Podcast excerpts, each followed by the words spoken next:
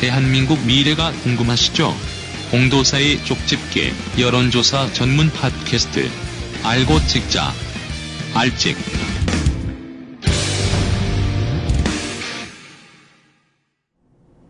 아는 것이 힘이고 찍어야 바뀐다. 세상을 바꾸는 심장 달린 팟캐스트 알고 찍자 아찍 레볼루셔너리 보트.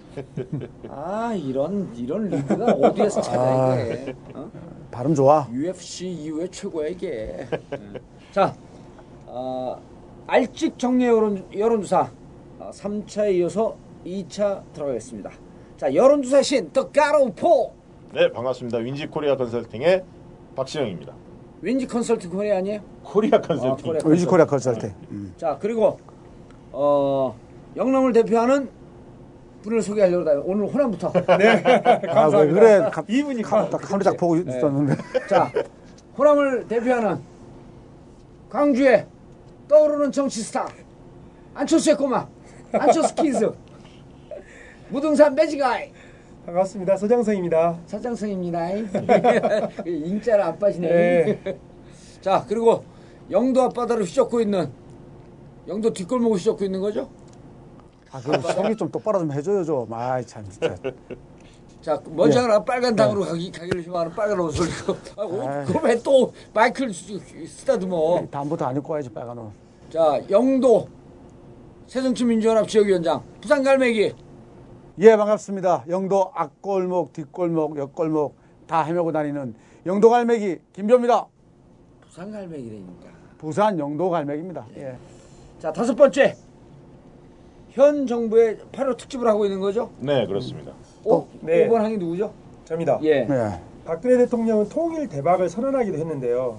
현 정부가 추진하고 있는 통일 방안이 어떤 형태의 방안이라고 생각, 생, 방식이라고 생각하십니까? 자, 이거는, 이거는 답변을 이렇게 우리가 읽어줬습니다.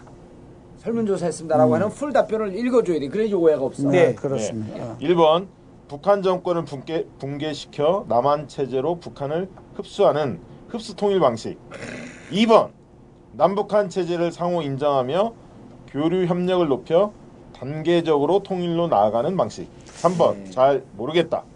이거는 결과는요. 어. 일단 결과를 네, 결과. 소개를 해드리면 어, 북한 정권을 붕괴시켜 남한 체제로 북한을 흡수하는 흡수 통일 방식은 27.4%. 예. 남북한 체제를 상호 인정하며 교류 협력을 높여 단계적으로 통일로 나가는 방식에 대해서는 47.4%. 잘 모르겠다. 25.2%로 상호 체제 인정하면서 단계적 통일 방식으로 나가고 있다는 의견이 좀더 높았습니다. 아, 거의 한 두 배쯤 된, 두 배에서 조금 빠지니까 예, 두 배쯤 그렇습니다. 된다고 보는데, 야, 질문 아주 살벌하게 했어요. 보니까 뭐라고 했냐면, 북한 정권을 붕괴시켜 남한 체제로 북한을 흡수하는 흡수 통일 방식.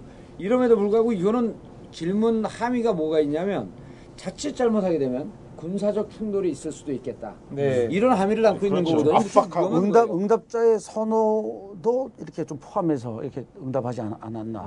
네, 네.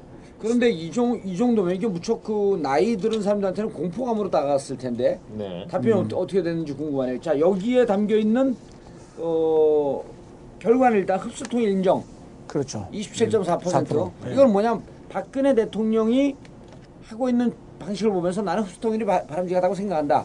아니, 흡수 통일로 보인다는 보인다는 거. 거죠. 내, 내가 대통령. 내 오. 주관이 뭐가 바람직하다 이런 측면이 아니라 어떻게 비추느냐. 박근혜 대통령의 통일 방식이 예, 흡수 그렇지. 통일 방식으로 비춰진다는. 비춰지는 거지. 아 이건 놀라운 건데 네. 놀라운 결과인데 이거. 높은 거죠. 예, 무척 높은 건데. 아, 난 내가 주장하는 게 흡수통일 방식이냐 이렇게. 거. 아, 그게 아닙니다. 아니, 언론을 통해서 어쨌든 박근혜 정권은 뭐 통일 대박 이러면서 예. 네, 그렇게 했는데 응. 그게 거의 하연 통일 대박 이렇게 얘기하는 게 단계별로 뭔가 상호 체제 인정하면서 그러니까 진행이 가는가, 진행. 아니 압박을 통해서 뭔가 붕괴시키려고 하느냐. 박근혜 대통령의 통일 방식을 어떻게 느끼고 있느냐. 네, 그 질문. 근데 나한테 질문할 때 이렇게 정확하게 질문했어요? 나한테 전화 왔던. 나 전화 왔던데. 전화 와요. 아 끊었는데 내가. 자, 그래서 여기에서 어, 이 걸 보고 나올 수 읽을 수 있는 국민의 분위기. 예. 아, 남북 관계의 이 경색 국면이 아주 장기화되고 있습니다. 그죠? 그리고, 그리고 이런 상황에서 현 정부의 통일 추진 방안에 대해 국민 다수는 흡수 통일보다는 상호 체제 인정, 단계적 통일 방식이라고 응답했습니다. 박근혜 대통령 예, 그렇죠. 방식이. 예, 예. 판단 유보층인 잘 모르겠다는 응답이 25.2% 제법 높게, 나, 높게 나타났습니다. 이것도 좀 봐야 될 대목인 것 근데 같고. 이걸 읽지 않고 그냥 얘기하듯이 하면 안 될까? 아니 부산 사람에서 그래. 부산 사람으로서 그래요. 부산 사람이 이런, 이런 스타일이 이런 거야. 부산 바, 그, 그 표준말로 하려니까 서울 표준말 하지 말고. 애를 쓰잖아 지금. 아니, 쓸 필요 없다니까. 그냥 아, 부산, 부산 사투리로. 아, 알았습니다. 알았습니다. 자, 세대, 막막막팍 할랍니다 그럼 뭐. 아니, 예 그리고 세대별로 한번 좀 분석을 그리고 해줘요. 20대 30대에서는 이 흡수통일 응답이 높았어요. 예. 그 20, 예, 30대에서 그러니까. 보기에는 좀 위험한, 위험한 그렇지. 짓을 하고 있다. 얘네들은 아, 이, 이, 20, 30, 20, 30대 얘네들 맞지? 그렇게 해도 욕 안 먹죠. 형들이라 그러지, 형 누나. 20, 30대 형들이 앵아들이 흡수통이라고 보고 있는 거야. 지금. 예? 응답이 높았고 40대 이상에서는 이 사람들은 상호 체제 인정 단계적 통일 방식 응답이 높았고. 예, 특히 50대 이상에서는 두 응답 간의 격차가 매우 크게 나타났습니다. 오, 어느 한 정도 차이가 50% 차이 정도 차이가 납니다. 차이가 났어요? 50%. 50% 정도. 예. 한번 고 예. 50대에서는 17대 66, 그렇죠. 60세 이상에서는 10대 66. 어마어마하죠. 어, 어마어마. 그리고 50대에서는 17%가 흡수 통일로 보인다. 예. 그 대신에 66%는 아니다. 아니다. 어? 예. 근데 이제 이런 거는 사실은 평가도 평가지만 자기 내심도 좀 반영이 되겠죠. 되죠. 그렇죠. 왜냐하면 예. 환경에 대한 호감도가 환경에 영향을 받는 된 거예요. 환경에. 정권에 대한 호감도가 약간 반영된 겁니다. 그러기도 하고 흡수 통일과 또 이 단계적 통일에 대한 본인의 생각들도 또좀 반영되지 그렇지. 않았을까. 선호, 예, 예. 선호도 있는데 네. 어쨌든 그 환경에 환경 영향을 받았다는 생각이 어쨌든 들어요. 50대, 어. 60대는 지지 현 정권에 대해서 지지하기 때문에 흡수 통일로 보이는 측면이 하나 있고 음. 또 하나는 본인들의 직간접적인 경험으로 야 이거 잘못해갖고 흡수 통일로 갔다가 그렇지. 충돌하는 거 아니냐라고 하는 두려움도 일정 정도 반영됐고 과거의 과거의 경험이란 게 있잖아요. 과거의 경험 뭐예요? 6.25, 뭐, 6.25 전쟁. 미국 독립 전쟁? 그때 있었나? 급격하게 그 압박을 통해서 이렇게 흡수 통일로 가다 보면 전쟁이 일어날 수도 있고 예. 그다음에 경제적인 후과도 굉장히 클 수도 있죠. 갑자기 닥치는 부분이기 때문에 그런 부분에 대해서 5, 60대가 동의하지 않는 것 미래를. 상정해서 바라보는 미래를 적어도 상정해서. 박근혜 정권에 대해서 호감을 가지고 있기 때문에 그런 방식이 아닌 어, 박근혜 정부 이후에 통일 대박 이런 얘기를 했지 않습니까? 그리고 예. 이제 어, 조선일보나 이런 데서 통일은 미래다 기획 시리즈 계속 내면서 북한 아, 조선일보 얘기 좀 들지 마. 아니, 그거 북한- 북한- 마주 북한 끝만 아주 정확하게. 남북 경제 협력에 대한 말 더듬잖아, 그러니까 지금. 경제 효과가 굉장히 크다라는 걸 계속 그래서 저, 저성장 탈출할 수 있는 유일한 해결책이라는 이야기들 많이 하고 있기 때문에 음. 그런 여러저런 영향 때문에 중장년층들이 판단하기에는 음. 이걸 북한 압박해서 붕괴하는 방식보다는 음. 점진적으로 교류 협력을 높여가면서 가는 방식이 아니냐 이렇게 이해하고 있는 거예요. 그리고 이 사람들이 믿고 싶은 거야. 통일 또, 통일 어, 대박 그다음에 아니 그 결과를 갖고 하고 이제 그 추정으로 가, 아, 추정이 건데. 아니라 그러니까 요 지금 아, 잠깐만요. 그 성별로 한번 분석을 해줘 보세요. 성별로. 성별 예. 이 흡수통일 응답은 여성보다는 남성에서 높았습니다. 예. 11%약 예. 격차가 높았고 지역별로는요. 예, 호남 PK에서 상대적으로 높았습니다. 어, 호남 흡수 PK에서. 통일로 보인다. 그렇지. 흡수통일 응답이 그리고 흡수 통일로 보인다라고 하는 것은 진짜 정권의 선호도하고 연관이 되어, 되어 약간 있겠네. 이게 그러니까 약간 비현실적이고 부정적으로 좀 보는 거죠. 부정적으로 보는 거지 음. 현 정부의 통일. 예, 예. 그리고 이제 오히려 또 대구 경북은 이 저 뭐야 상호 체제 인정 단계적 통일 방식 응답이 높았어요. 역시 지역 기반 확실하게 이제 성향을 이제 지역적 보여 차이가 아주 두드러지게 나타났네. 예, 성향을 보여주는 거죠. 예. 예. 그리고 아니 대구 경북에서도 흡수 통일로 보는 게 높았어요? 아닙니다. 아니죠. 반대죠. 반대 예. 22.8 대 54.1로 차이가 좀 있어요. 상호 체제 인정하는 쪽이 음, 좀더 높다는. 거죠. 많이 예. 높았죠. 예. 어쨌든 지역 기반을 확실하게 하고 있다 이 정권에서. 예. 그리고 이제 여권 집권 선호층에서는 흡습 그러니까 여당 성향이냐 야당 성향이냐 그렇죠. 많이 좀 달라졌다. 예, 있죠. 예. 여권 집, 이제 집권 선호층에서는 흡실 통일, 흡수 통일보다는 상호 체제 인정, 예. 단계적 통일 방식 이 응답이 세배 높았, 높았습니다. 21.7대 예. 64.5로 그 흡수통일보다는 상호체제 인정하는 방식으로 예. 점진적으로 통일하는 방식이 여권 지지층은 높다, 높았다는 얘기입니다. 세배 이상. 그래 그런데 반해서 그런데 야- 반해서 야권 집권 선호층에서는 응답이 팽팽하게 맞서고 예, 있습니다. 37.4대 34.1로 팽팽했죠. 예, 흡수통일로 보는 시각이 약간 우세한. 예. 그리고 잘 모르겠다는 차기 대권 판단 유보층에서는 상호 체제 인정, 단계적 통일 방식 응답이 4배 이상 높았습니다. 예. 네, 이들은 10.6 대 48.3으로 어, 상호체제 인정하는 쪽으로 어, 손을 들어줬죠. 네. 아까 우리 박 대표가 말씀한 대로 남북 관계가 고착 국면인데 국민들은 현 정부가 북한의 붕괴를 염두에 두고 일련의 정책을 펴고 있다고 보지 않, 않다, 보지 않는다.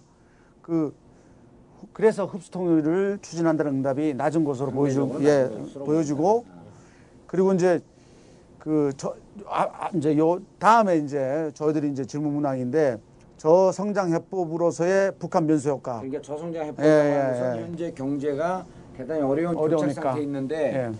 북한이라는 변수를 놓고 이제 보는 거죠. 그 북한이 우리 경제 성장에 무슨 동력이 되겠느냐라고 그렇죠. 하는 네. 질문 하나 던진 네. 거죠. 그렇죠. 지하 자원이나 예, 뭐 근데 이런 등등. 그거 이것에 대해서 어, 답변 한 층에 따라 또 내용이 조금씩 틀려지는 거죠. 그렇죠. 예, 예, 그렇습니다. 통일 추진 방식에 대한 인식도 크게 틀리다. 네. 보, 이제 보면 될 것 같고 우리 경제에 미칠 경제적 효과가 크다고 볼수록 이제 흡수 통일로 인식하고 있다는 거죠.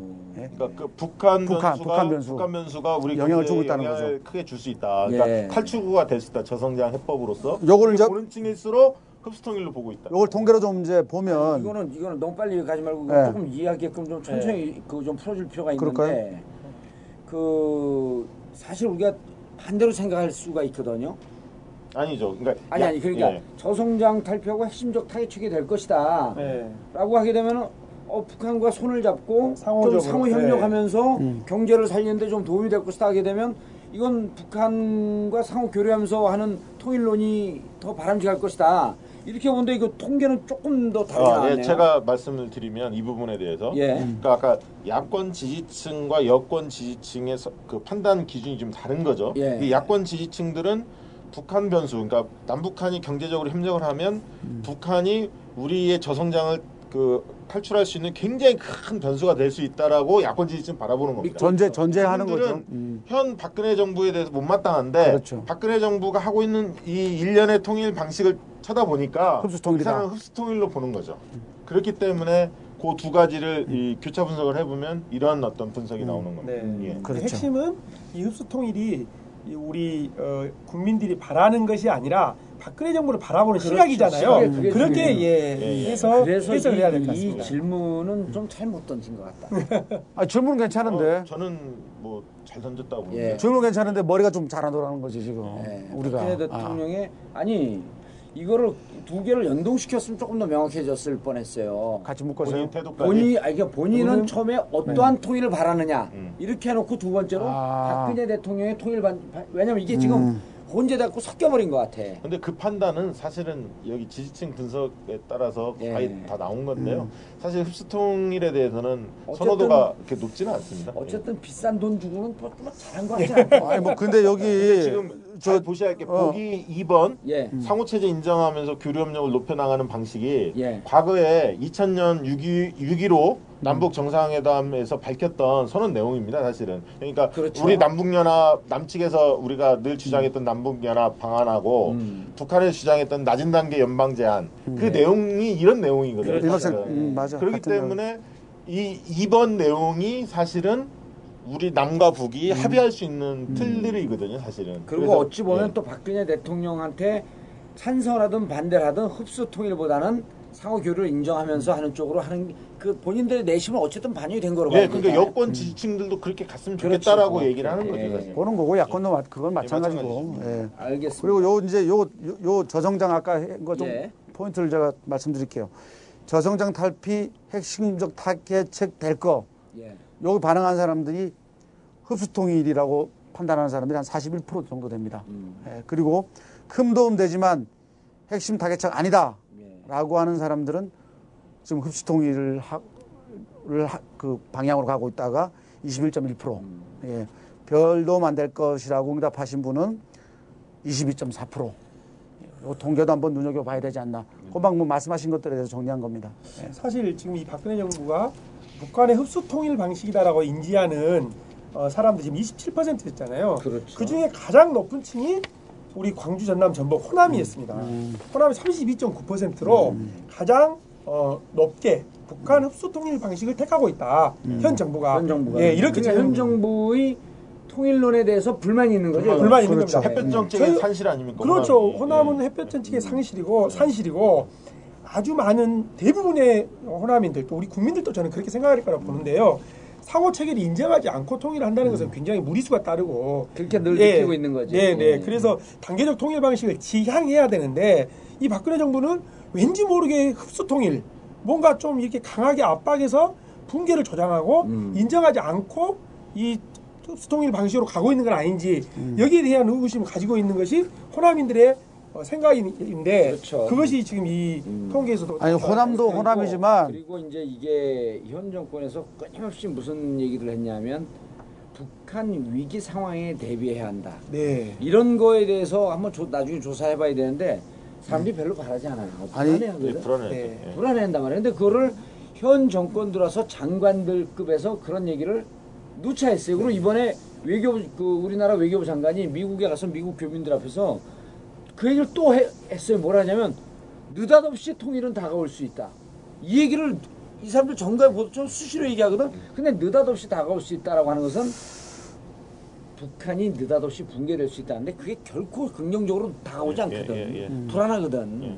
긍정적 방법도 그. 아니 그리고 네. 그리고 제가 항상 매주 이제 방송 때마다 말씀드리는 부산, 건데 경남, 울산. 부산 울산 경남이 심상치 않다라는 예. 말씀 제가 자주 드리잖아요.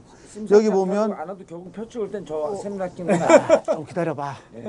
부산 놈들이 그래 만만 놈들이 아니에요. 갈매기들이. 영원히 국회의원 안 될 거라며. 아 좀 있어 그런 얘기를 개인적으로 하는 얘기를 자꾸 하고 있어서 조용히 이 얘기 들어보세요. 부산 울산 경남이 그 흡수통일 응답층이 평균보다 27.4%보다 높은 30.7%예요. 그러니까 예? 대통령에 대해서 부정적이야 계속. 그렇죠. 부정적이라는 거죠. 그리고 광주 정나 정북보다 불과 한 2% 차이밖에 안 나요. 예. 그 부산의 국회의원은 조, 조경태야. 왜, 왜 정치 얘기를 하고 그래요, 진짜.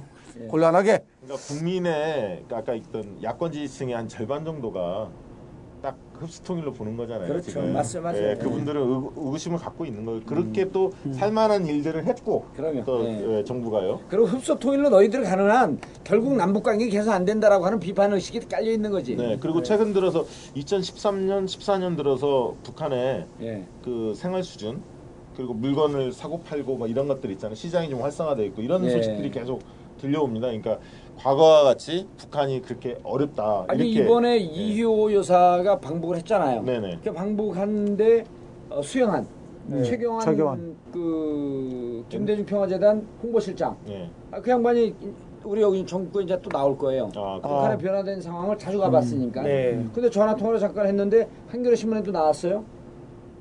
북한이 무척 이미 이미 2000년대 헌법 개정하면서 시장 경제를 도입을 했거든요. 예. 무척 시장적 측면에서 활성화되고 있다는 거예요. 그게 통계 자료로도 나옵니다. 그렇죠. 예, 예. 예. 다음은 이제 우리 이 알직 특집을 해갖고 평양 가서 예. 평양과 북한 시민 주민들에 대해서 여론조사를 한번 하자고. 정봉줄 알고 있냐? 아니 의원님 거부되는 거 아니에요? 입국 거부? 누가? 아 출국이 거부됐지. 잡아들러 가는 거지. 거기 팟캐스트에서. 2003년에 이제 평양에 다니기 시작하면서 예. 이게 NL에요? 그때 이제 평양에 의과학 토론회가 있어가지고 어. 이제 뭐 발음 좋잖아. 우리 의과학인데 여기서 의과학. 의과, 의과. 예, 이게 뭐 재미교포나 제일동포, 뭐 예. 북, 북한과 남한의 의사들이 이제 모여서 토론을 그다음에 광주. 종북좌파 이렇게 하고.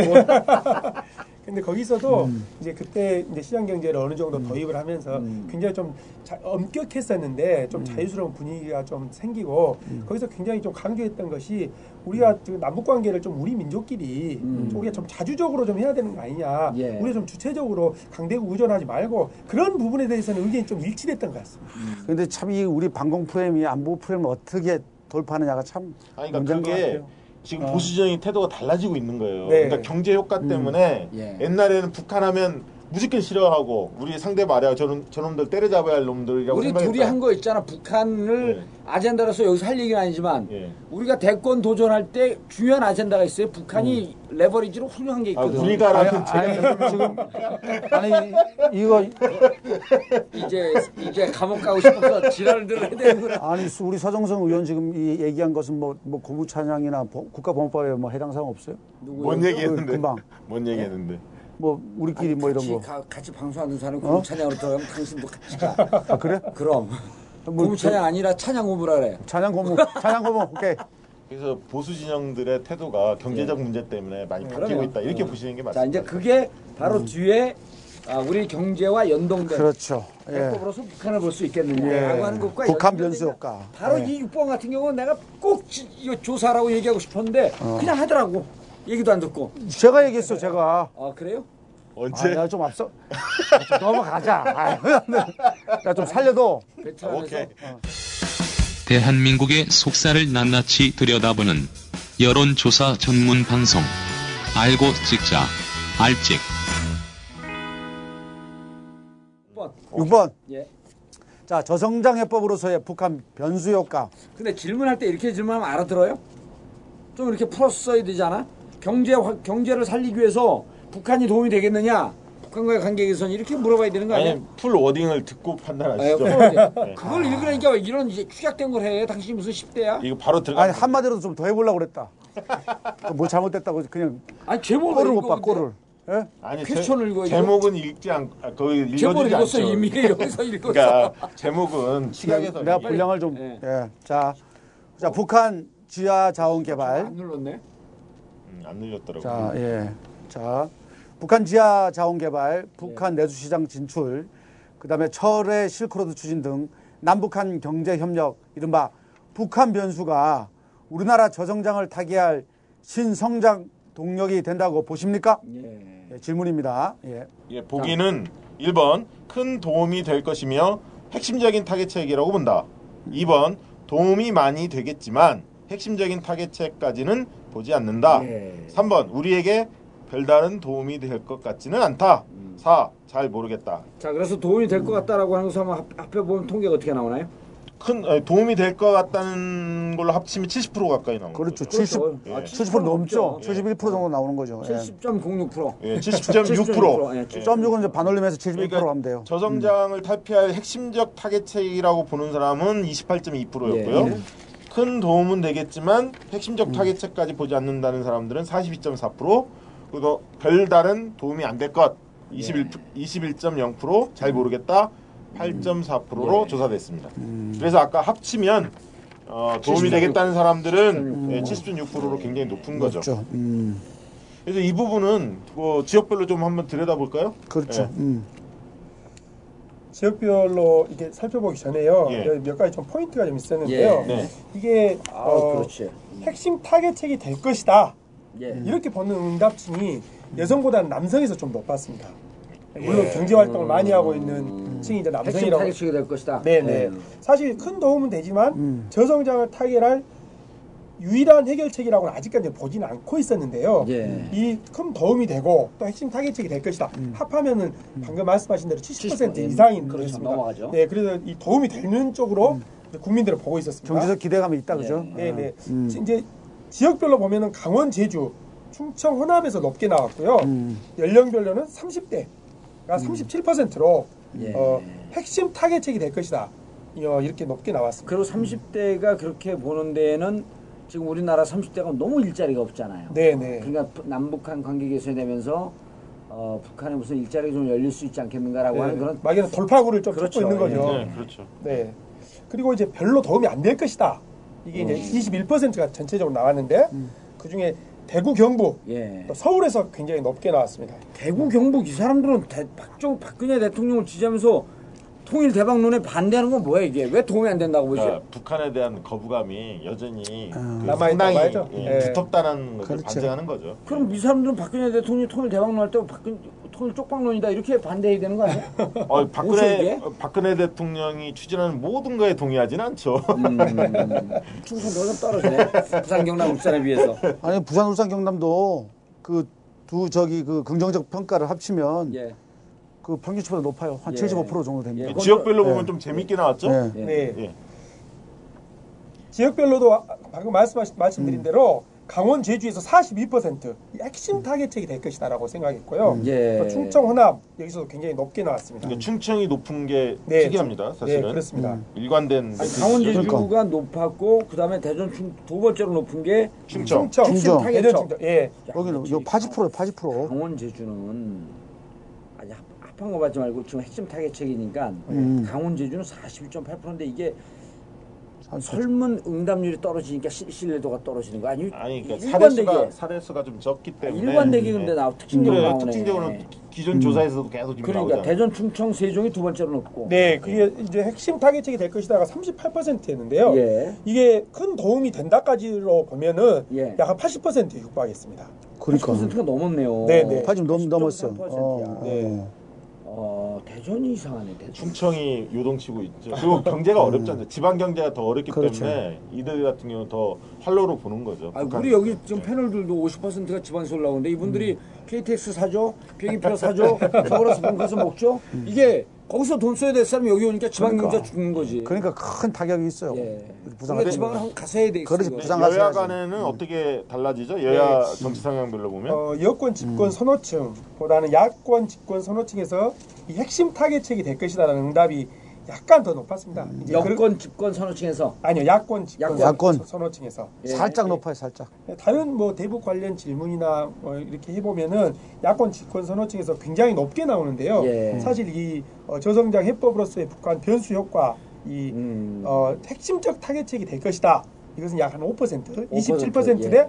32% 정도. 예. 여권이 27, 야권이 32%. 그 야권 쪽에서 조금 더 높은 거네. 네, 네. 그래서 이제 것이다. 태도 차이가 좀 근데- 크게 나오진 않았습니다. 근데 거의 별 차이가 없어요. 이 긍정적인 이 합쳐서 그러니까 보면. 남북 경제 협력은 진보 진영의 의제였잖아요. 예, 지금까지 예. 남, 어. 남북 문제 좀 평화적으로 풀고 경제 협력 하자 하자 어. 하는 게 진보 진영 의제 의제였는데 이 지금 조사 결과를 딱 그러니까, 보면 어. 여권 야권 지지층 간의 차이가 한 5% 포인트밖에 차이가 안 난다는 그렇죠. 거죠. 예, 그만큼 보수 진영 여권 지지층들도 북한 변수, 북한을 경제 협력을 우리가 강화하면 북한을 통해서 우리 경제에 굉장히 큰 도움이 될 거라는 예. 이런 확신이 생기고 생기고 있는 거죠. 그거를 네.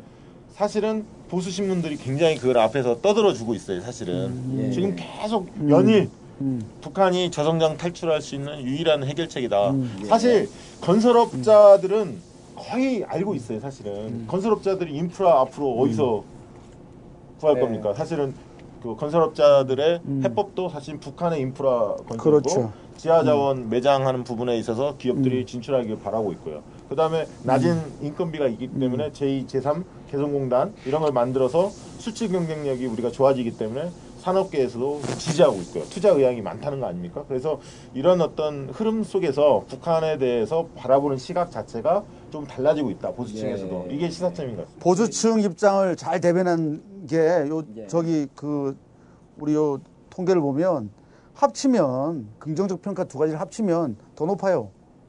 야권 그게 무슨 말이죠? 야권 응답층보다 지금 여, 저 여권이 예. 이 핵심적 타겟가 될 것 예. 큰 도움 되, 되지만 타겟적 아님 요걸 합친 그 치수가 예.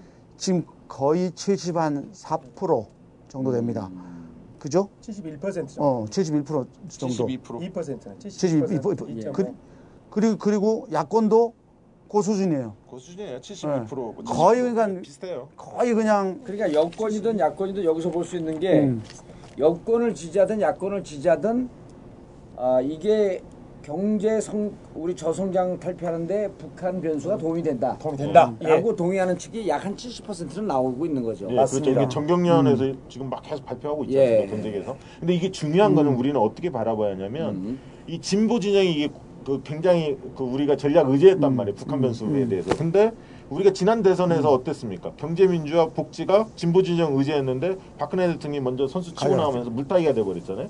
차기 대선에 있어서도 이 북한 변수 문제, 북한과의 그 남북 경제 협력에 대한 이 화두가 보수정이 들고 나왔을 때 또다시 이 부분이 물타기가 될 가능성이 상당히 많습니다. 그래서 야권이 이 문제에 대해서 그냥 우리가 원래 전통적으로 이 문제에 대해서는 우리가 주로 다뤄왔기 때문에 강점이 있지 않을까 이렇게 예. 생각하는 건 착각인 거죠. 네. 어, 치밀하게 준비를 해야 하고 캠페인화해서. 북의 남북 관계를 니네가 경제 효과 그렇게 좋다고 이- 생각한다면 남북 관계를 그럼 획기적으로 진전을 시켜라. 정부가 전향적으로 태도를 바꿔라.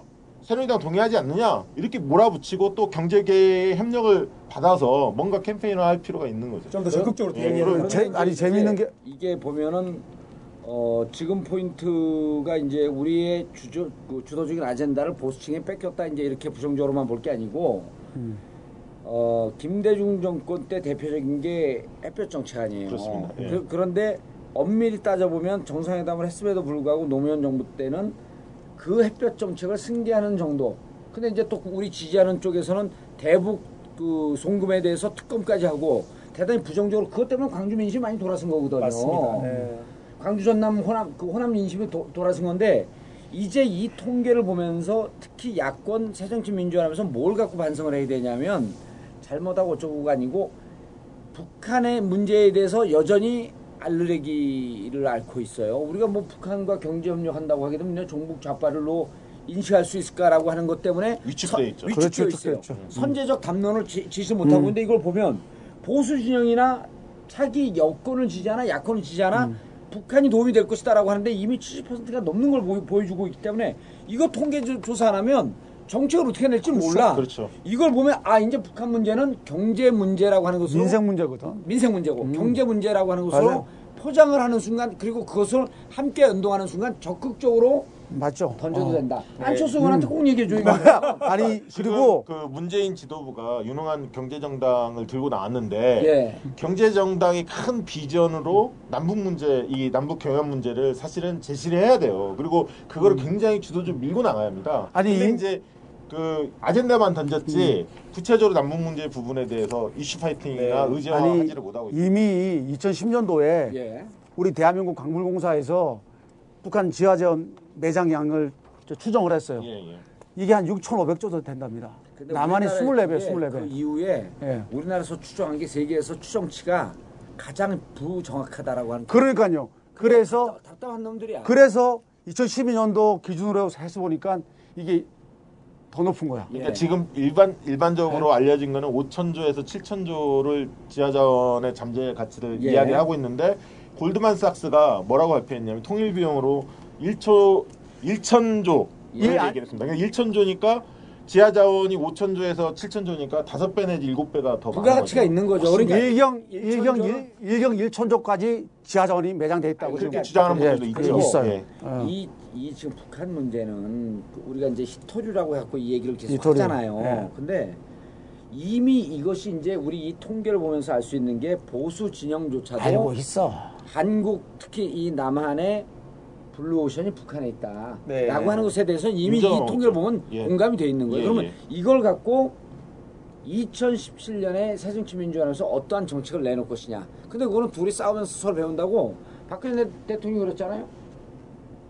통일 대박론 하고 아무것도 안 하잖아. 네. 새정치민주연합도 유능한 경제정당 똑같아. 하고 아무것도 안 아무것도 하는 안 거예요. 하는 거예요. 지금부터 서로 한다는 거죠. 지금 아니 중국이 기대할 때 하세요. 아, 아니 근데 보, 보수층이든 우리 야권층이든 예. 바라보는 게 중국이 북한에서 지하전 수입하는 게 얼마나 되는 줄 아십니까? 1년에?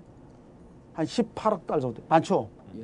근데 이거를 헐값에 사들여 헐값에. 그렇죠. 네. 지금 기준 그 국제 시세의 한 알겠습니다. 60% 70%. 이미 북한 변수가 어? 이제 정치적인 걸 넘어서 경제적인 문제로 음. 떠올랐잖아요. 그런데 오늘 이, 아, 여기 또 어, 통계 그렇죠. 보면 통일 추진 방식. 통일 추진 방식과 관련해서 인식 차이가 굉장히 또 다르게 나타났습니다. 어. 흡수 통일이라고 응답한 이들에게서 이들과 예. 또 상호 체제 인정하면서 단계적 통일 방식이라고 응답한 사람들과의 인식 차이가 크게 나타나는데요. 예. 지금 현 정부가 흡수 통일을 추진하고 있다.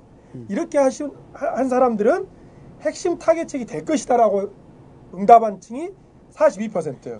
이거 골때려 그리고 음. 단계적 통일 방식으로 인식하고 있는 층에서는 핵심 타개책이 될 것이다라고 인- 인식한 층은 24%로 아주 double score가 지금 나 그러니까 있었죠. 이게 뭐냐면 네. 흡수 통일이라고 생각하는 사람들은 이 위험성 이런 거 생각하지 않고 네. 막 치고 들어가고 점령하면 이게 다 우리 지하 자원이 되고 막 이렇게 착각하고 있는 것 그러니까 입장이 확실한 거예요, 입장이. 야권 지지층들이 흡수 통일로 좀 보고 있기 때문에 예. 그들은 북한 변수가 핵심 타겟책이 될 거라고 좀더 많이 보는 거예요. 자꾸 네, 헷갈리면 안 긍정적인. 예. 입장이 어, 확실한 거야.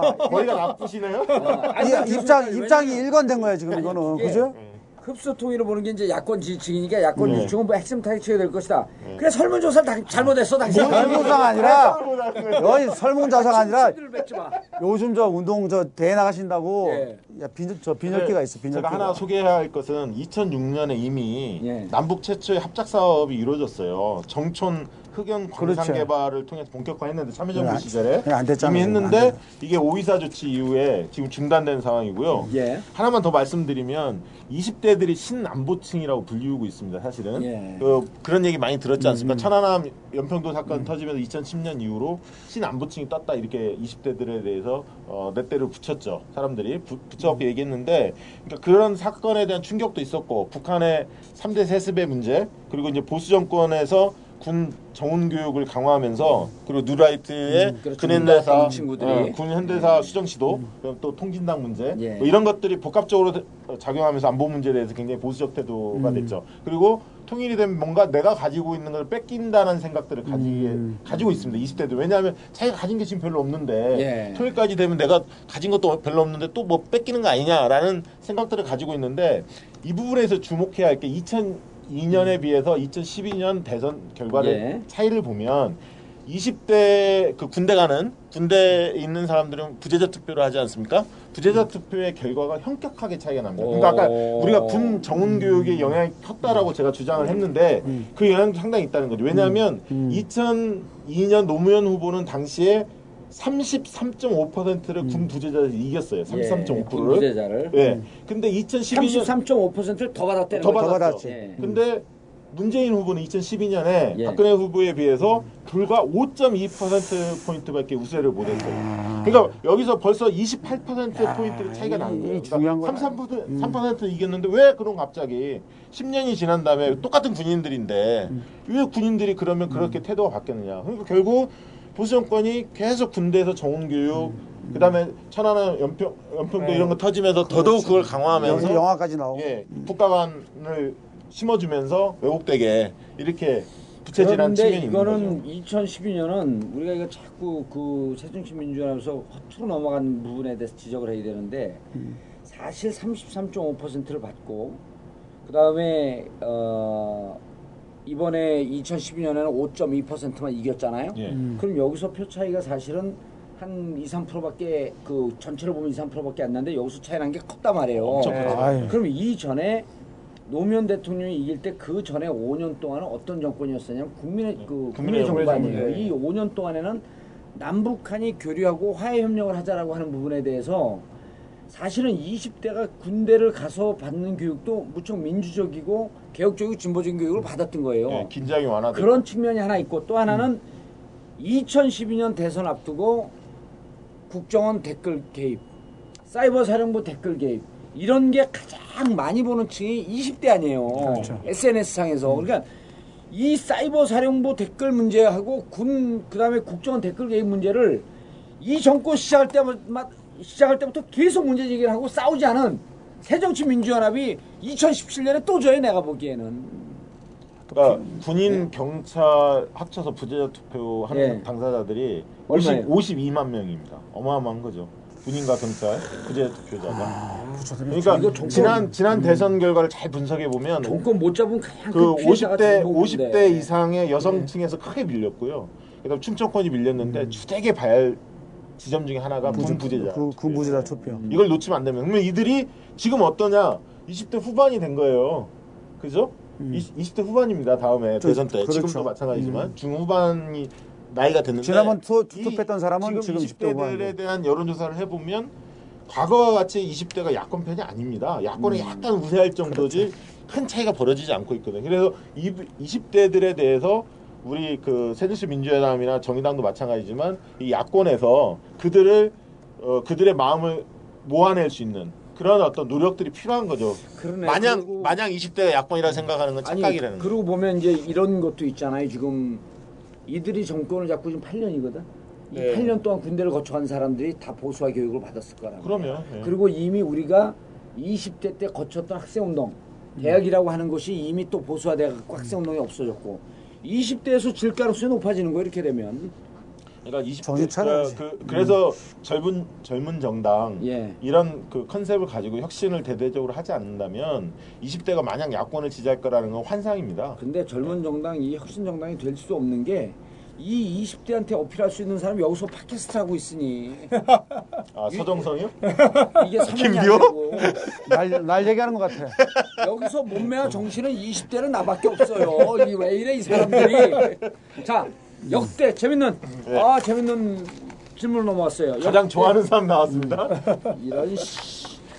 역대 어우 이게 내가 아까도 자, 그 우리 일부에서 잠깐 얘기했지만 역대 가장 훌륭한 대통령도 좀 하자. 왜 그러냐면 대통령 이 8.15를 앞두고 종편에서 그냥 이 박정희 대통령 빨아주는데 정신이 없어요. 네. 그래서 우리도 역대 가장 훌륭한 대통령 한번 하자 그랬더니 아, 최악의 대통령 하면 그 전에 기록이 있으니까 이건 쉽게 넘어갑니다. 네. 제가 이따 말씀드리겠습니다. 예. 예. 자 역대 최악의 대통령. 네, 광복 70주년 동안 여러 대통령이 있었습니다. 예. 국가와 국민에게 해를 입히는 등 역대 대통령 중 가장 마음에 안 드는 최악의 대통령은 누구라고 보십니까? 예. 그래서 누구 누구로 아, 역대 대통령 다 다 했는데 그 최규하 대통령만 빼고 나머지 다 했죠. 워낙 임기가 짧았으니까 그렇죠, 예. 윤보선 대통령도 포함해서 다 넣었습니다. 윤보선도 인계 짧은데 네, 놓네요. 넣었습니다. 예. 예. 넣었는데 이명박 대통령이 압도적으로 높게 나왔죠. 32.4%. 아 이명박 대통령이라고 하니까 이렇게 너무 높게 나온 거 아니야? 이명박 쥐했으면 더 높게 나왔을 텐데. 전두환 대통령 17.9%, 예. 노무현 대통령 10.3, 이게 특이해요. 이승만 9.2, 김대중 8.9, 박정희 8.5, 김영삼 6.6, 노태우 4.1, 윤보선 2.2 이렇게 조사됐습니다. 음, 이게 이렇게 반 이렇게 볼 수 있겠네. 뭐냐면 최악의 대통령으로 안 들어갔으면 최고의 대통령이 되는 게 아니고 무관시까지 포함돼 버린 거네. 그러니까 보통 최고의 대통령 하면 예. 어떤 여론조사를 하든 간에 박정희 노무현 대통령 두 분이 두 제일 분 높게. 나옵니다. 예. 근데 이제 여론조사 결과를 잘 보셔야 할 게 업적 중심으로 물어보면 누가 대통령으로서 우리나라를 잘 이끌었느냐 이런 네. 업적 중심으로 물어보면 박정희 대통령이 좀 앞서는 게 많고요 노무현 네. 대통령에 비해서 그러나 어떤 대통령을 좋아야 하느냐 호감도. 호감도 호감도 를 물어보면 노무현 대통령이 우세한 경우가 더 많습니다 그렇죠. 박정희 그렇죠. 대통령은 그렇죠. 그 정서 차이가 있는 거죠 그래서 그 진보 진영 쪽에서는 두 대통령밖에 배출을 못했잖아요. 김대중, 노무현 예. 두 대통령밖에 배출을 못하다 보니까 상대적으로 최악의 대통령 뽑더라도 여권 지지층에서는 상대적으로 노무현, 김대중을 뽑죠. 싫어하니까. 음, 그러다 보니까 최악의 대통령 뽑더라도 3위, 뭐 5위 뭐 이런 식으로 그렇죠. 아, 아, 나올. 수밖에 없는 자, 거예요. 많아져야 되겠네요. 그거는 이제 좀 가면서 저- 전체 해설하면서 좀 포인트를 좀 짚어보기라고요. 일- 자 김비호 위원장. 일단 저 이명박 대통령의 1등 예. 축하드립니다. 근데 예? 축하드리고 1등인데 그냥 적정한 1등이 아니야. 아주 후- 아주 아주. 압도적이지. 이게 몇 명의 어? 열고가 압도적. 하나, 둘, 셋, 넷, 다섯, 여섯, 일곱, 여덟, 아홉이면 아홉이면 1등을 해도 한 20% 해도 압도적인 1등인데 진짜 대단한 사람이에요. 이분은 에이, 대단한 쥐야. 어, 대- 아 쥐 아 맞네. 아니 아, 그러니까 대단한 쥐. 아, 대단한 쥐. 어 대단한 쥐. 그 쥐. 예. 알지? 우리 그지? 우리 여기 벙커는요 종이 활용, 활용해갖고 뒷면 쓰는 건 무슨 무슨 뭐라 그래요 종이를 이면지. 이면- 양면쥐. 이면쥐. 이, 우리 이면쥐. 이면쥐라고 그래요 그래서 이면쥐라고 양면 쓰면 양면쥐. 알았어. 알았어, 알았어. 예, 알았어. 아 근데 진짜 이명박 대통령 아까 우리 그 저 북한 우리 저 거. 쥐둥아리를 어? 이, 아니 그 자원 외교 있잖아 자원 외교 주둥아리가 어? 주둥아리. 자원 외교가 또 얼마나 그 우리 저 국부를 주시켰어요 밖으로 그렇게 옆으로 빗나가는 얘기를 하지 말라니까 아니 그 갑자기 또 짜증 나잖아 어 자 그러지 이제 조, 북한하고 좀 관계 좀 그러니까 개선했어도 말이야 조사하는데 3분의 1이 나왔지 그렇지 정말 놀랬지? 나는 알았지. 자 그만하지 알았지? 자 그래서 예. 어, 2위는 전두환 대통령. 그렇죠. 몇 프로의 전두환 대통령은? 18%입니다. 아, 18%. 아이, 적지 않아요. 18%냐. 아, 18. 예 이거는 이거는 충분히 제가 볼 때는 이명박 대통령이 도움 준 거야 이거 아니 그러니까 나는 어? 이게 자- 정말 훌륭한 아니, 정치냐. 왜 그러냐면 MB가 감옥 보내 또 전두환 대통령 때 또 감옥 가 그러니까 나를 감옥 보낸 두 명의 대통령은 정말 역대 최악의 대통령이야. 그렇게 연상해 준 아, 존경합니다. 존경합니다. 자, 아, 노무현, 이승만, 김대중, 박정희 대통령은 예. 엇비슷한데 아, 비슷합니다. 뭐. 아까 예. 노무현 대통령이 특징적이네. 음. 뭐라 그러냐면 진보진영 대통령 두 명밖에 없기 때문에 보수진영선 김영삼 아니 김대중 딱 그러니까 찍기 어- 찍을 수밖에 찍게 없는 딱. 좋죠. 예. 그냥 딱 그냥 그렇게 이제 찍어서 나온 거고 결과고. 보수 진영에서 홀짝 개념이야. 홀은 그렇죠. 노무현, 짝은 김대중 둘 중에 하나만 찍고 여기서 대통령 한 분만 더 나오면 헷갈리는 거예요. 그러니까 노무현, 이승만, 그런가? 김대중, 그렇죠. 박정희는 그런지 노, 노무현, 이승만, 김대중, 박정희는 엇비슷합니다. 다 10% 예, 그렇죠. 내외에서 형성이 돼 있기 때문에. 자 한번 지역별로 그리고 아니, 연령별로 한번 아니 좀 연령별로. 봐야 예. 돼. 이거 저, 저 여성 남성 해서 보면 여, 여성 남성도 좀 그렇지. 보여주고. 이명박 대통령 일단 봐야 돼. 예. 예? 이 아니, 남성층, 그것만 보지 말고 내 눈을 보면서 얘기해요. 남성층, 예. 어, 그리고 40대에서 가장 높았고, 이, 이, 저 20대, 30대는 물론 이 50대에서도 1위를 차지했습니다. 진짜 40대가 어? 48%로 이거, 찍었거든요. 이거 봐야 돼, 이거. 어마어마한 그러니까 거죠. 이게 이명박에 대한 기대가 아니 이게 참 재밌는 게 아. 우리 낙검수 멤버들 있었잖아요. 그때 인기도 조사라면 음. 내가 꼴등 아니에요? 아니 40대 50대 남성에서는 50%가 넘어가. 네명 중에 어. 한 20, 30% 이쯤 나와 나오면 되는데 40대 50대 남성층에서는 막60% 이렇게 나와. 아, 갑자기 올리네요. 40%에서. 50%. 50% 아니 그러니까 아니, 그래서 근거가 있는 얘기야, 저거? 아니 50 왜냐, 왜냐 하면 네. 나머지 세 명은 남자들이 이렇게 로망으로 보기에는 좀 아니잖아. 뭐 여성스럽기도 하고 근데 나는 딱 갑바가 있어 보이잖아. 네? 아, 남자답고. 때는- 이럴 때는 진짜 진지하네. 아니 근데 이게 왜 왜 중요하냐면 네. 우리 사회의 opinion leading 그룹은 40대 50대 남자예요. 그 모르는 사람도 있어요, 그거? 그렇기 때문에 여기서 지지율이 음. 압도적으로 나오는 건 대단히 중요한데 자 이 사람들이 나한테 높게 나온 게 입증이 된 거야. 40대 50대에서 이명박을 싫어하잖아. 음. 그렇지. 감옥에 보내. 그렇지. 이 바로. 연동되어 있는 거네. 연동되지. 다음에 나가 우선 당선이네, 대통령. 나 미쳤나 봐, 내가. 내가 내, 내 정신이 나갔어, 지금.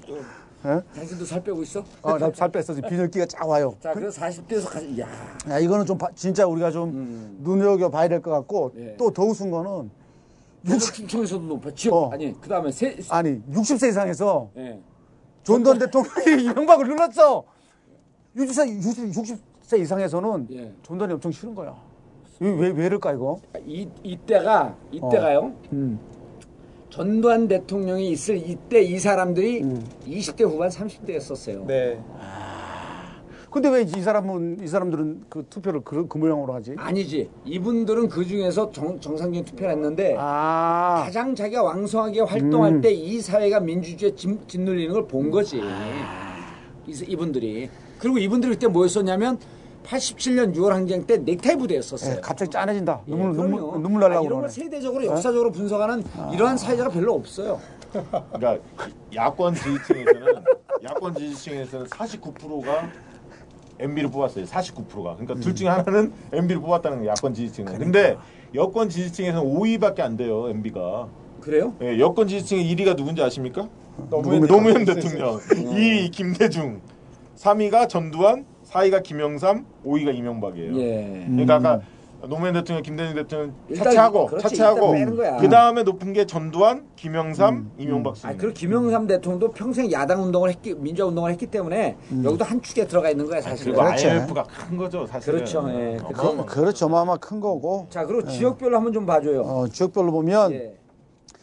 야, 이, 호, 이 호남, 충- 호남은 내가 그냥 알겠는데 예. 충청이 진짜 민심이 진짜 이게 가늠하기 힘들어, 힘들어요. 충청은 가는 되는데 가는 되잖아요. 왜냐면 아니, 또 어떻게 변할지 몰라. 이명박 대통령 시절에 이쭉 이대로 쭉 그냥 갈까? 이- 이명박 대통령 시절에 어. 충청 홀대론이 있었지. 충청 그 행, 행, 행정수도. 이전, 문제, 음. 이전 문제에 대해서 이명박 대통령이 계속 딴줄 걸었잖아요. 그래서 이때 박근혜가 인기를 아, 박근혜 대통령이라고 예. 해야 되나? 박근혜 그죠? 예. 누나. 박근혜 누나. 근혜 누나가 이때 좀 인기를 얻은 거 아니에요, 그죠? 예, 그래서 그렇죠. 그, 그 표를 그대로 반영해서 받았고. 자, 그다음 전두환 대통령 싫어하는 층이 있어요. 유, 유독 여성이 싫어해요? 그게 왜 그럴까? 대머리라서 그러나? 아니 여기 민둥교, 우린 풍성교. 그러니까 형, 저, 저 형님한테 전화해서 좀 그 저 머리 좀 씹든가 그러면 될 건데. 이분은 이분 그러니까 안 줘요. 안 돼? 이분 양안 줘? 양안 줘요. 그러면. 아 그리고 풍성교 입교하라니까 왜 입교를 안 해? 아니 전화를 안 받아 전화니까 거기. 뭘 전화 안 받아 나한테 내가 풍성교 다시 알려줄게. 아유 지금 여기 진짜 아이고, 참. 티 안 티, 티 안 나는 거 몰라. 그 여자들이 그 예. 비리 뭐 이런 것들 있잖아요. 정직하지 못하고 이런 부분에 대해서 전두환 대통령에 대해서 아. 아주 정서적으로 어, 비토 정서가 굉장히 높은 것 같아요. 그래서 그리고- 그리고 또- 지지가 이렇게 높구나. 그, 그리고 또 지금 보면 이 노태우 대통령보다 전두환을 더 시, 이제 싫어하는 게 그 예. 자식들 있잖아요, 아니, 자식들. 그럼 노, 사람 여, 여러분들이 노태우 대통령 대통령 했는지 잘 몰라요. 어쨌든 또 그러니까 여기 안 나오잖아요. 이게 무관심이라 그랬잖아요. 네. 노태우 윤보선. 예. 그러니까 어쨌든 그런 것들도 영향이 분명히 있을 자, 거라고 보는 마지막 거고. 결론적으로 예. 어, 이명박 대통령 1위 꼽힌 이유는 어, 야권 선호층과 판단 유보층에서 집중적으로 선택했다는 거죠. 예. 여권 선호층이 많이 안 나왔네 그래. 여권 선호층에서는 전두환 예. 물론 이제 그 김대중 노무현 대통령이 높았고요. 뭐 있었지만. 예. 그래도 여권 선호층에서 이명박 응답이 10.6%야. 근데 오이. 이게 지금 상대평가 방식이잖아요. 예. 아홉- 여덟 아홉 명 쭉 제시하고 그 중에서 누가 제일 싫어? 아니 싫다는 개념보다 국민과 생각하냐. 어, 해를 끼친 대통령, 최악의 대통령 이렇게 이제 뽑은 건데 개별적으로 예를 들면 노무현 대통령이 잘했냐 못했냐, 그다음에 이승만 대통령이 잘했냐 못했냐, 박정희 대통령이 잘했냐 못했냐 이런 개별 항목 절대평가 방식이죠. 절대평가 방식으로 얼마 전에 뭐 갤럽에서 조사했는데 그때 보면 부정적인 평가를 가장 많이 받은 대통령이 예. 김영삼, 노태우, 이승만 아. 뭐 이런 사람들이었고 물론 최고는 MB였습니다. MB. 예. 뭐 MB였고요. 항상 부동의 1등이지. 부동, 어, 부동 1등이야. 예. 근데 아. 역사상 저- 대통령 MB와 시간을 전두환. 보면 예. 대통령 시간을 보면 역사상 가장 위대한 대통령이네 자기가. 예? 쥐가? 쥐가? 예, 쥐가? 쥐가? 아니 그 자기 스스로 그 자위하면서 좋아하는 건 뭐라 그래? 자위라 그래. 쥐야? 자 그, 런데 지역별로 한번 보면요. 이게 재밌는 게 이명박 우리 그 G씨를 가장 싫어하는 데가 어디냐면 광주 전남 호남입니다. 호남이지, 예. 호남. 예. 그런데 거의 0.8% 차이로 그렇지. 대전 충청 세종이 싫어해요. 맞습니다. 최악의 정권에서 대통령. 최악의 대통령. 대구 경북이 싫어하는데 부산 경남 울산은 좋아해 또. 좋아하는 건 좋아하는 건 아니지. 이것도 편집해, 이것도 편집해. 아니 아니 뭘 편집해. 아이, 좋아한 싫어하지. 아니 대구 경북이 싫어하는 게 최악으로 29%를 뽑았어. 어. 근데 부산 경남 울산이 어떻게 21%밖에 안 뽑냐고. 근데 부산, 울산, 경남은 봐, 박정희를 박정희를 봐야 박정희. 이걸 봐야 돼. 박정희. 내가 그 얘기를 19.4%, 전두환 16%, 박정희를 싫어해, 부산 불경이. 부산, 울산, 경남을 좀 눈여겨봐야 된다, 집중해서. 눈여겨 봐도 뭐 영도에서 그건 안 된다며. 박정희, 박정희 그 정권, 예. 그 당시에 많은 사람들이 부, 이, 저 희생이 내가 됐어요. 하나 질문할게요 그러면 부산 영 그 부산 영도래 부산 울산 경남 눈여겨 보는데 예. 지난 재보 선거에서 김비호하고 김무성이 붙었는데 친일파의 아들을 국회의원으로 만든 그 영도는 뭐냐고 그러니까 왜 그랬을까? 뭘 눈- 눈여겨 봐 김무성을 눈여겨 봐 아니죠. 김규희 위원장 인물 아, 경쟁력이 그러니까 떨어졌습니다. 그, 그거 그, 그렇게 냉정하게 얘기하나, 그거를? 친구란, 대놓고 얘기하니 그렇게 친구라는 양반이. 아니 근데 그걸 냉정하게 얘기하나? 김비호 위원장이 인물 경쟁이 떨어진다 그런 그런 거는 동쪽에서 했던다는 얘기하고 똑같아 아유, 그- 너무나 당연한 얘기 때문에 하면 안 돼 그런 얘기 그러나 이제는 다르다. 또 위로나? 여기 빨- 아니 그럼 이제 빨간 옷 입었잖아 아, 빨간 얘기 그만 좀 해. 아이, 진짜 식상해. 새누리당 새누리당 김비호 아, 어쨌든 간에, 그, 우리 부산이, 부산이 어쨌든 간에, 나름대로 희망을 가져볼 수 있는 동네가 된다. 돼, 돼가고 있다. 그러면 아니 그건 동의하는데 예. 근데 오늘 진짜 음. 오늘 특히 1부 2부 나온 건 이걸 딱 편집을 해갖고 음. 영도 지역에 뿌려요. 그럼 빨간 옷 때문에 잔디 새누리당인 줄 알고 여기 다음에 여기 찰줄 몰라 내년에. 아니, 근데 뭐 영도는 좀, 그, 사실, 지- 시민들 아니, 근데 영도는. 영도는 이제 지난번에도 그 후보를 잘못 선택했어요. 제가 사실 나올 자리가 아니었는데 굉장히 겸손해 보이지. 이렇게 얘기하니까. 아니 이번에 예. 좋다. 아, 왜 나한테 그런 거안 물어봐. 이번 내년에 캐치프레이즈를 그래. 영도 아니야 지역이. 음. 부산의 영도자 김비호. 영도의 아들이란 뜻도 되고 비, 별이란 뜻도 뭔 되고 느낌이 북한에서 나오는 그거 같네. 빨리 아니 부사말로 뭐 매기는 것 같아. 뭐 이상한 거 이상한 거 매기는 것 같아. 어? 하여튼 저 부산, 울산, 경남 예. 변하고 있고 변하고 있습니다. 예, 변하고 예. 있고 변한 게 아니지. 그러나 그럼에도 불구하고 난 속상한 게 이명박 최악의 대통령 뽑는 건 너무 죽게 나왔어. 대구 경북보다. 참 이거 왜 이랬을까? 지금 딴 거보다 그게 싫은 거야. 예. 어, 자 그리고 어, 여권 야권 지지층에 대해서는 이거 뭐 보나만 하죠. 예. 잘 모르겠다 해서 그러니까 여권을 지지할지 야권을 지지할지 잘 모르겠다 해서도 역시 압도적으로 아 그러니까 이거 이거 예, 31.6% 맞아요. 어, 어, 지는 싫다. 그렇죠. 어. 지는 싫지? 당연하지. 자 다음으로 넘어가 보지. 그럴까지.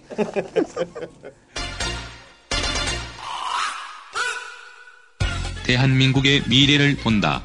쪽집게 여론조사 전문 방송. 알고 찍자. 알찍. 자기 대권 지지 성향. 자, 선생님은 자기 대선에서 가급적 지금의 여건이 집권하는 게 좋다고 보십니까? 아니면 야권이 집권하는 게 좋다고 보십니까? 네. 결과. 여권 36.3%, 야권 47.8%로 11.5% 오. 포인트 야권이 우세한 것으로 조사됐습니다. 지난주 오. 대비 6% 포인트 더 어, 격차가 벌어지고 피로도가 그대로 반영된 거네, 이거는. 그러니까 지난주에 그렇게 볼 수 없어요. 지난주에 박근영 망언, 그다음에 네. 실막봉, 그렇지, 바, 성폭행 그렇지, 피로 그냥 뭐 이런 게 반영된 이제 거야. 불거지면서 보면 무당파 중에 아마 여성 20대, 그렇죠. 50대 이런 쪽이 야권 쪽에 좀 그렇죠. 손을 더 들어준 거 아닌가 이렇게 보여집니다. 잠깐만. 그래서 여기서 보면 야권 지지는 1차 조사 때 46.4, 예. 2차 때 44.8로 살짝 주저앉았다가 47.8로 물론 오차 범위 내있지만 네. 조금 올라 한 3%좀 올랐어요. 네. 자 여기에서 눈여겨볼 대목들은 이 여야 간 격차 선호도가 방금 말씀하신 대로 1차, 2차, 3차 이렇게 예. 좀 변화가 있는데요. 예. 지금 여야 간 격차는 남성에서 좀 더 크게 벌어졌습니다. 예. 예. 남성에서 36 아니 여야 간 격차가 어떻게 변해 변했어요? 선호도 격차가. 아, 7, 1차 때는 7.2% 포인트가 야권이 예, 높았고. 야권이 그렇죠. 높았고 2차 때는 5.5% 포인트 예. 이 오차 범위 내에 들어왔다고 그때 말씀드렸잖아요. 근데 3차 때 지금 11.5%로 예, 6%가 더 바로 이럴 때. 대선을 해야 되는데. 근데 아까 얘기했듯이 야권 지지층에서 3% 포인트가 늘었잖아요. 2차 예. 조사 대비. 여권 지지층에서는 거꾸로 2차 조사에 비해서 3차 조사에서는 3% 포인트 빠졌죠. 낮아졌습니다. 예. 그렇죠. 그러니까 여권은 좀 빠지고 야권은 좀 조금 올라가고. 네. 그럼 그 이유가 뭐냐? 이제 들여다봐야죠. 예. 어, 자, 들어봅시다. 자 일단 세대별로도 좀 봐주세요. 먼저 세대별로 원인을 보기 전에. 그렇죠. 네. 어, 남성으로 보면은요. 예. 예, 지난주에는 36% 대 52%였습니다. 예. 근데 지금 이번에는 33%대 55%. 예. 예, 격차가 좀 22% 포인트로 지금 크게 벌어졌고요.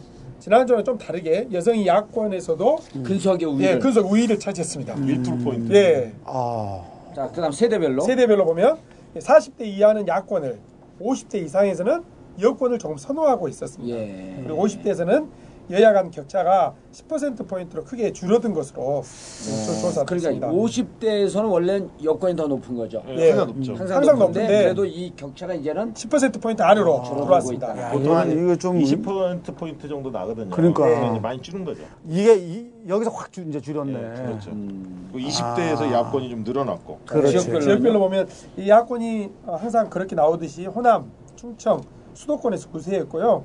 PK에서 근소한 우위를 어, 차지했습니다. 반면 여권에서는 어, 대구 경북이 우세.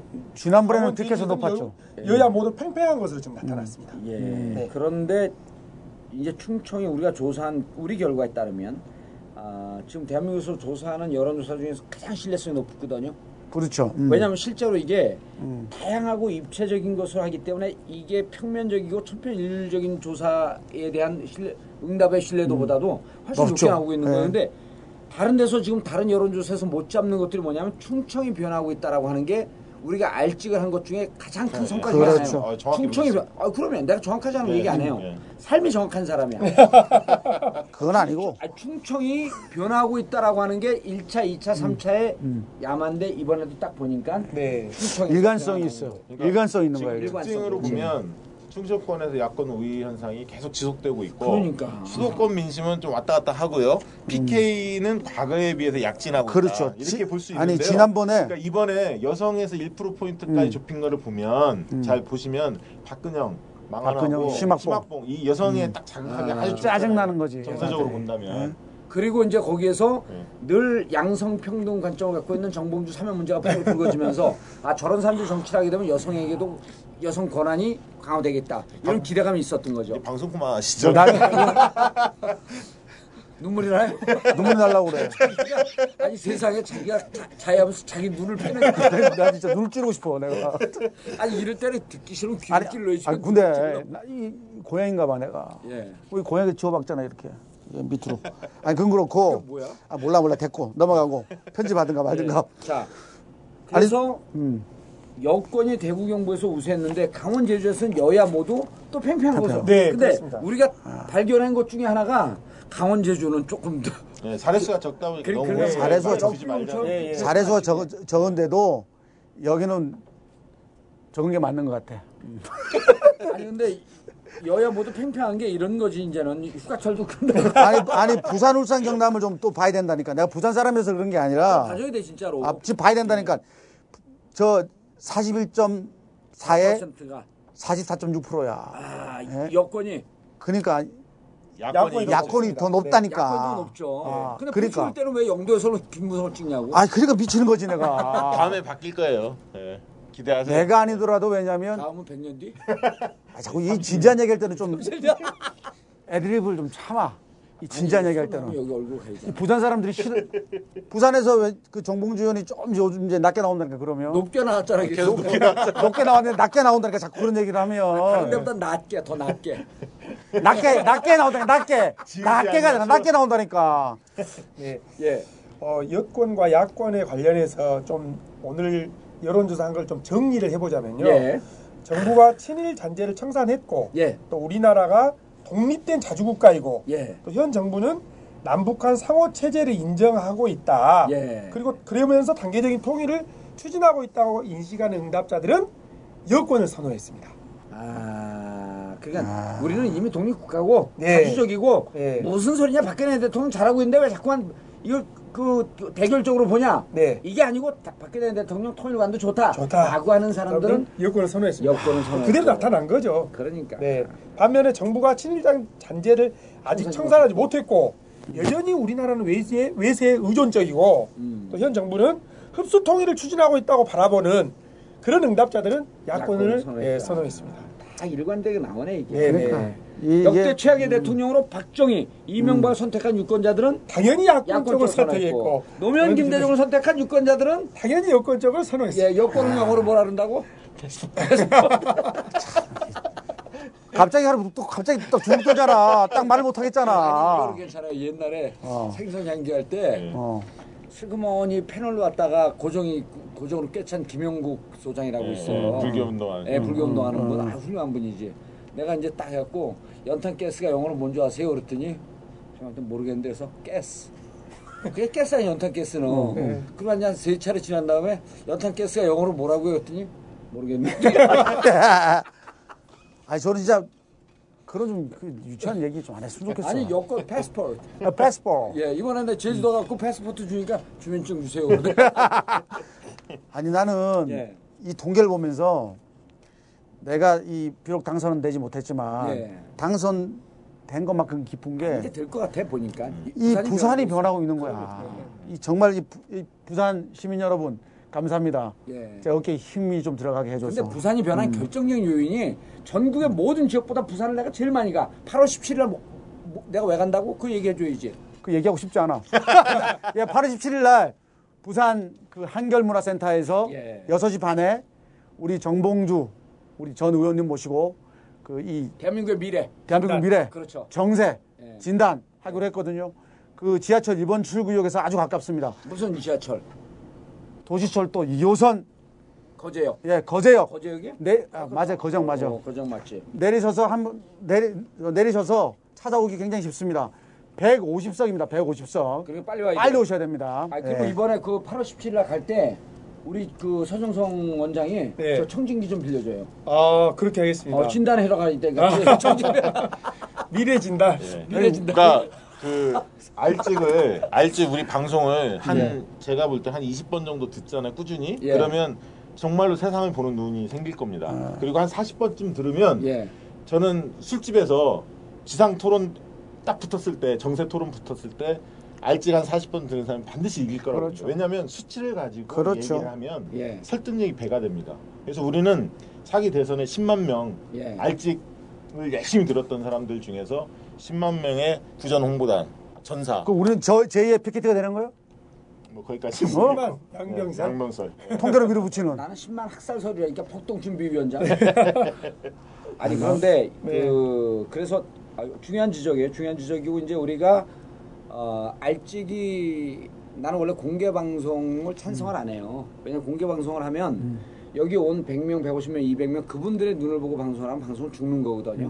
왜냐면 우리 방송을 듣는 전국의 200만 이상의 시청자, 청취자분들을 보고 해야지 눈앞에 보면 눈앞에 자기 화- 열- 열광하고 환호하는 사람을 보고 방송하면 그게 연예인병이라는 거거든요. 그런 건 빠지면 안 돼. 하지만 이건 정확한 데이터를 갖고 있으니까 온 사람들이 열광하는 거에 대해서 우리가 별로 영향을 안 받아. 그래서 간혹 한 두 달에 한 번씩 이 공개 방송을 해야 되겠어. 네. 아. 무척 의미가 있어요. 왜냐하면 PPT로 통계를 띄워놓고 하게 되면 보는 사람들도 훨씬 보기가 편하죠. 그리고 두, 양쪽으로 또 찢어지 않는 거야. 서로 진영별로. 그래서 어, 정말 이게 대한민국의 진보 진영이든 혹은 여당을 지지하는 사람들도 어, 이거 통계를 보니까 내가 굳이 여당을 지지할 필요가 없겠네. 그러지. 예. 그러니까 오늘 조사에서도 새누리 아니 그러니까 새정치 민주연합이나 정의당 야권 쪽에서 세계 들어야 할게 북한 변수에 대해서 보수, 진보, 여야 가릴 것 없이 지지층이 예. 다 그거를 인정하고 있다. 70% 이상이. 그건 내가 아까 한 얘기를 하면 당신 아니. 마지막에 먹어잖아. 그건 내가 발- 발견한 거 아니야. 왜 아니, 그래. 그런 걸 세계 들어야 한다는 거죠. 그렇죠. 아니, 너무 웅졸해 거 보여. 그러면 넘겨줘 그 정도는. 누구? 아 형이 야 피선거권도 없는데 좀 먹고 가자. 다 먹었다. 다다 다 해먹어라. 이번에 8월 17일 날 어. 정봉주 우리 봉도사님께서 부산에 가시면은 부산 경남이 더 변화가 있겠네요. 아 그러니까 내가 수시로 간다니까. 네. 아 부산 경남 울산까지 변해. 어, 울산까지. 부산 경남은 변하는 게 아니고 나는 좀. 나는 나는 나는. 공정이 좀 변했으면 좋겠어. 부산의 영도자. 아, 감사합니다. 자, 어, 마지막 차기 대권 지지 성향은 변화를 앞으로도 그 우리 서정성 의원과 김비호 위원장님 네. 앞으로도 어, 끊임없이 통계는 역수하지만 이것을 분석해내는 네. 이 매지가에 그다음 부산 갈매기. 이 세 눈으로 바라보면서 종단 분석을 해줘야 돼요. 흐름이 어떻게 가고 있는지 네. 그리고 흐름이 어떻게 갔을 때 야권은 이걸 근거로 해서 어떠한 정책 캠페인을 해야 될지 활동을 네. 해야 될지 이런 걸 얘기해 줘야지 우리가 미래 담론을 잡아가는 거죠. 그렇습니다. 예. 근데 야권에서도 정말 우리가 이 지금 이 강조하고 있는 부분들을 잘 수용해서 예. 정말 변화가 있었으면 더 힘이 나고 신날 것 같습니다. 정말. 아니 이제 수용을 안할 수 없는 게 우리 얘기를 듣지 않으면 이제 정권 못 잡아요. 왜냐면 여기에? 뭐, 아, 그러면 여기에 모든 근거가 나오잖아요. 북한 문제 전향적으로 가야 된다. 부산 경, 경남 울산이 바뀌고 있다. 충청의 민심이 요동치고 있다. 지금 이 아까운 시간에 이 많은 비용을 들여서 하는 이유가 있는 거 아닙니까 분명히 우리가. 세상에 이게 제일 귀중한 시간이지 왜 아까운 시간이냐. 아 죄송합니다. 말을 많이 시키면 꼭 헛발질을 해야 돼요. 아 참. 자 우리 서정소 위- 위원장도 네. 의원도 마지막으로 이, 사실 이 알직에서 이 국민의 광주 민심을 광산 지역을 보- 바라보면서 네, 예, 알직을 하면서 이 국민의 민심을 반영해서 여론조사를 토대로 이렇게 말씀을 드리는 거기 때문에 들으면 들으실수록 아마 이게 보시면 보실수록 아마 매력에 빠지실 거고 그것이 어 그냥 말하는 정책 수사가 아니라 국민들이 바라는 방향으로서의 미래 대안까지도 제시할 수 있는 그런 방송이 되기를 희망하면서 열심히 하겠습니다. 예. 네, 저도 한마디 마지막으로 꼭 하고? 싶은데 예. 또 IMTV의 점 KR. IMTV.OR.KR 그 참여 게시판에 팟캐스트 참여 게시판에 많은 분들이 조사에 대해서 아이템을 제안을 해주셨습니다. 대단히 고맙게 생각하고요. 앞으로도 앞으로도 계속 적극적으로 해주시면 다음 조사부터 그 한 가지 주제 정도는 조사 항목 정도는 우리 그 청취자분들이 개진했던 의견 중에 채택을 좀 하려고 하고 있고요. 전국구나 알직 그 게시판에 그냥 글을 쓰시는 분들도 계시는데 가급적이면 imtv.or.kr 참여 게시판에 조사 주제에 대해서는 그쪽에 글을 남겨주시면 더 고맙겠습니다. 예, 그리고 다음 주부터는 저희가 게시판에 올라온 글 중에서 어, 의미 있고 저희가 꼭 새겨들어야 될 것은 어, 여론조사에 반영을 하지 않는다고 할지라도 어, 우리 방송을 통해서 어, 좀 소개를 해드릴 예정입니다. 그것은 상호 소통하는 차원에서 아, 이렇게 좋은 의견을 주신 분들이 우리와 함께하고 있다라고 하는 것을 어, 말씀드리기 위함이고요. 어, 다시 한번 말씀드리지만 저희 알직 어, 여론조사는 우리 방송 나가기 전주 토요일 어, 일요일 날 1000명의 샘플 유무선 통합으로 여론조사를 하고 그 결과를 갖고 매주 화요일 날 녹화를 하고 어, 매주 수요일 날 그 다음 날은 어, 약 700에서 800명 정도 되는 어, 국회 출입 기자들에게 어, 풀 보고서 어, 저희의 보고서를 발송을 해드립니다. 그래서 어, 알직에 관련한 기사는 이제 점점 더 늘어날 전망이고요. 어, 저희가 대한민국을 어, 바꿀 수 있는 그날까지 어, 달려갈 것을 약속드리면서 아는 것이 힘이고 찍어야 바뀐다. 세상을 바꾸는 심장 달린 팟캐스트 알고 찍자 알찍 레볼루셔너리 보트 마치겠습니다. 네. 감사합니다. 감사합니다.